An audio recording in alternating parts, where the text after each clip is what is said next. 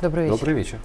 А, очень давно не трогали тему, а на самом деле она развивается чуть ли не каждый день, особенно в Турции. То есть чего там только не понаписали газеты, как только не выворачивал наизнанку, по словам их же журналистов, МИД Эрдоган, и чего только не предпринималось, чтобы такие встречи состоялась.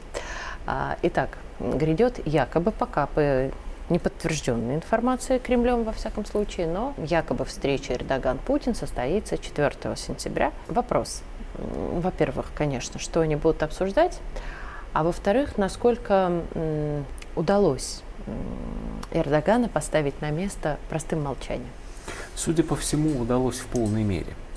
Во-первых, а, по той информации, которая есть сейчас, встреча Путина и Эрдогана состоится в России. Называют два места, то ли в Сочи, то ли в Петербурге.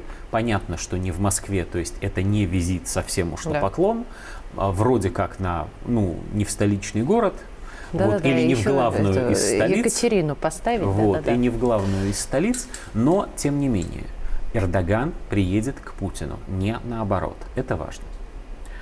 Что они будут... Да, а почему э, я говорю о том, что э, некоторым охлаждением отношений, полного молчания, конечно, не было, были контакты на разных уровнях, удалось скорректировать, назовем это так, политику Турции. Турция первоначально в момент разрыва России зерновой сделки исходила из того, что Россию можно шантажом принудить в эту сделку вернуться. Эрдоган зашел э, по этому пути довольно очень далеко, это очень мягко говоря, и отправка азовцев, значит, обратно на Украину, преступников, террористов, вот, была в полной мере недружественным жестом и в полной мере жестом нарушения договоренности. Хотя надо сказать, что сами турки так это не рассматривали. Но мы, мы рассматривали говорили, это именно мы так. Мы говорили с да. тобой об этом. Мы говорили о том, что это разница да. политических культур. Эрдоган полагал, что совершив эти жесты, продемонстрировав свою решимость, он к чему-нибудь Россию принудит. Россия не повелась, и создалась ситуация, когда Эрдогану нужно либо идти на эскалацию и прекращать, например, экспорт важных товаров через свою территорию в России, и терять на это страшно много денег, а он к этому, мягко говоря, не готов. У него и так с деньгами вот, не очень. У него очень большая финансовая да. проблема, у него, будем откровенны, дыра в бюджете. Вот, и очень тяжелая инфляционная ситуация. Или, в свою очередь, идти на попятный и пытаться с Россией договориться в новых изменившихся условиях. Эрдоган выдержал полтора месяца и пришел, очевидно, к выводу, что надо договариваться на условиях русских. Теперь, а, какова объективная ситуация? Первое. К великому сожалению и своему, и нашему, Эрдоган не может предложить России полного выполнения выдвинутых Россией условий. Не не хочет, а не может.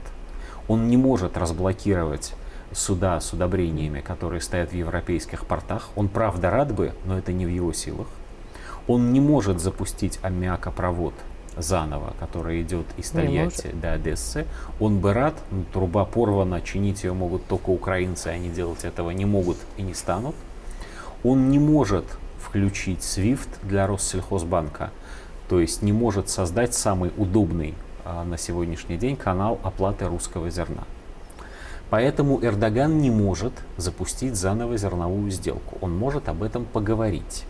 И ему это важно. Ему это важно, и, по-видимому, Россия даст ему такую возможность, потому что одна из целей Эрдогана состоит в том, чтобы создать впечатление у всего остального мира, что он именно тот человек, с которым Путин разговаривает.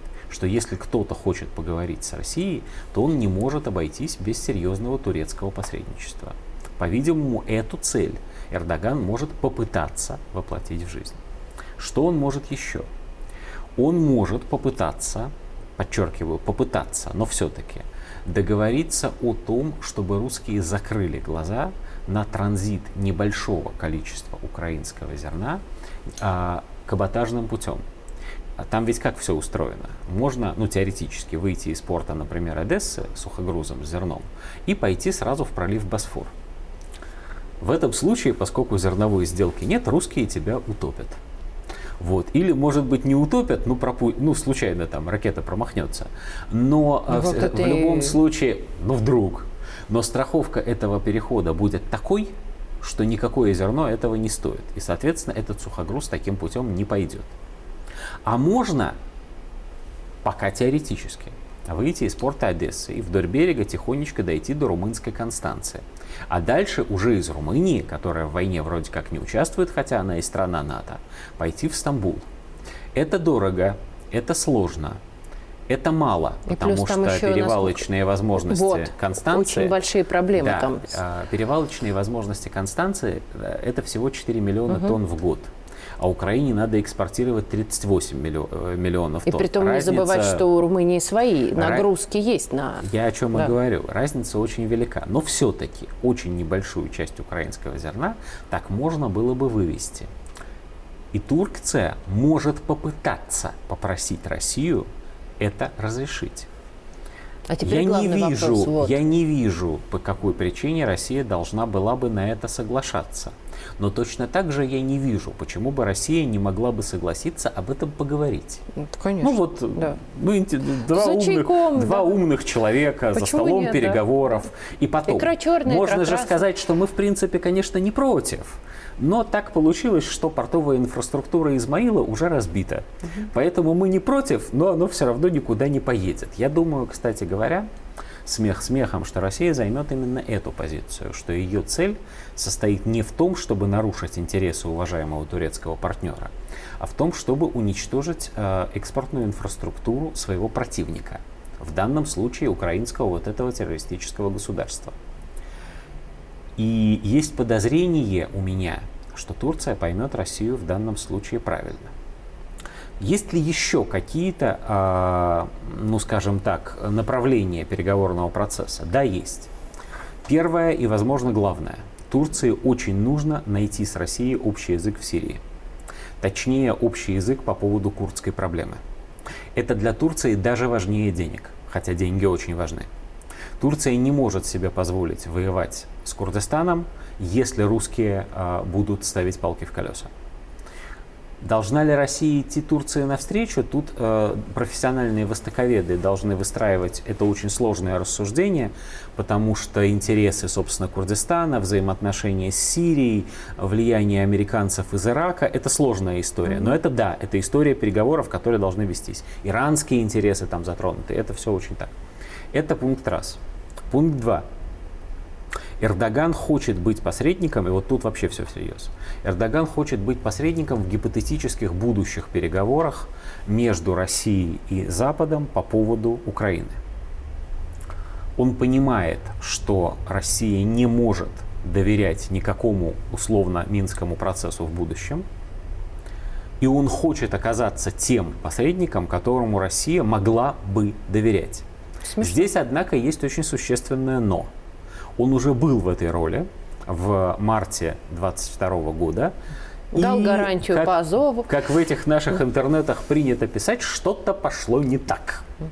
Русские, как обычно, выполнили все взятые на себя обязательства. Запад, как обычно, свои обязательства проигнорировал, а виноват оказался кто? Правильно, турецкий султан из этой роли ему крайне сложно будет выйти. Давай откровенно говоря, практике... и посла Карлова мало кто э, ну, забыл. Здесь я Там никто не забывал, спорная. никто да, не забывал, но... но здесь я все-таки позволю себе сказать, что все серьезные востоковеды, с которыми мне доводилось общаться, и турецкие политологи, с которыми мне доводилось общаться, не ставят происшедшее тогда в вину турецкому правительству. Это правда. Только в том смысле, что они не сумели да. защитить посла да. дружественного да. государства от экстремистов своих, в смысле турецких, на своей территории. Да. Это тяжелая вина, но это не была турецкая государственная политика, отдадим им должное. Не они заказчики. Вот, у них, да. А, у но них... одно с другим, я говорю, это все Турция, равно да. в настроении Турция, народа. с одной стороны, сейчас очень сильно зависит от России экономически. Да.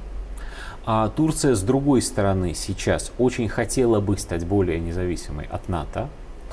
А, Турция хотела бы вести независимую политику по отношению к России, но пока не может себе этого позволить. Да. С этой точки зрения очень интересно будет наблюдать за тем, как же они встретятся и что будет сказано в их итоговом совместном заявлении, кроме того, что они совершенно рады друг друга видеть, а это уж ну, дипломатический протокол такой. Спасибо.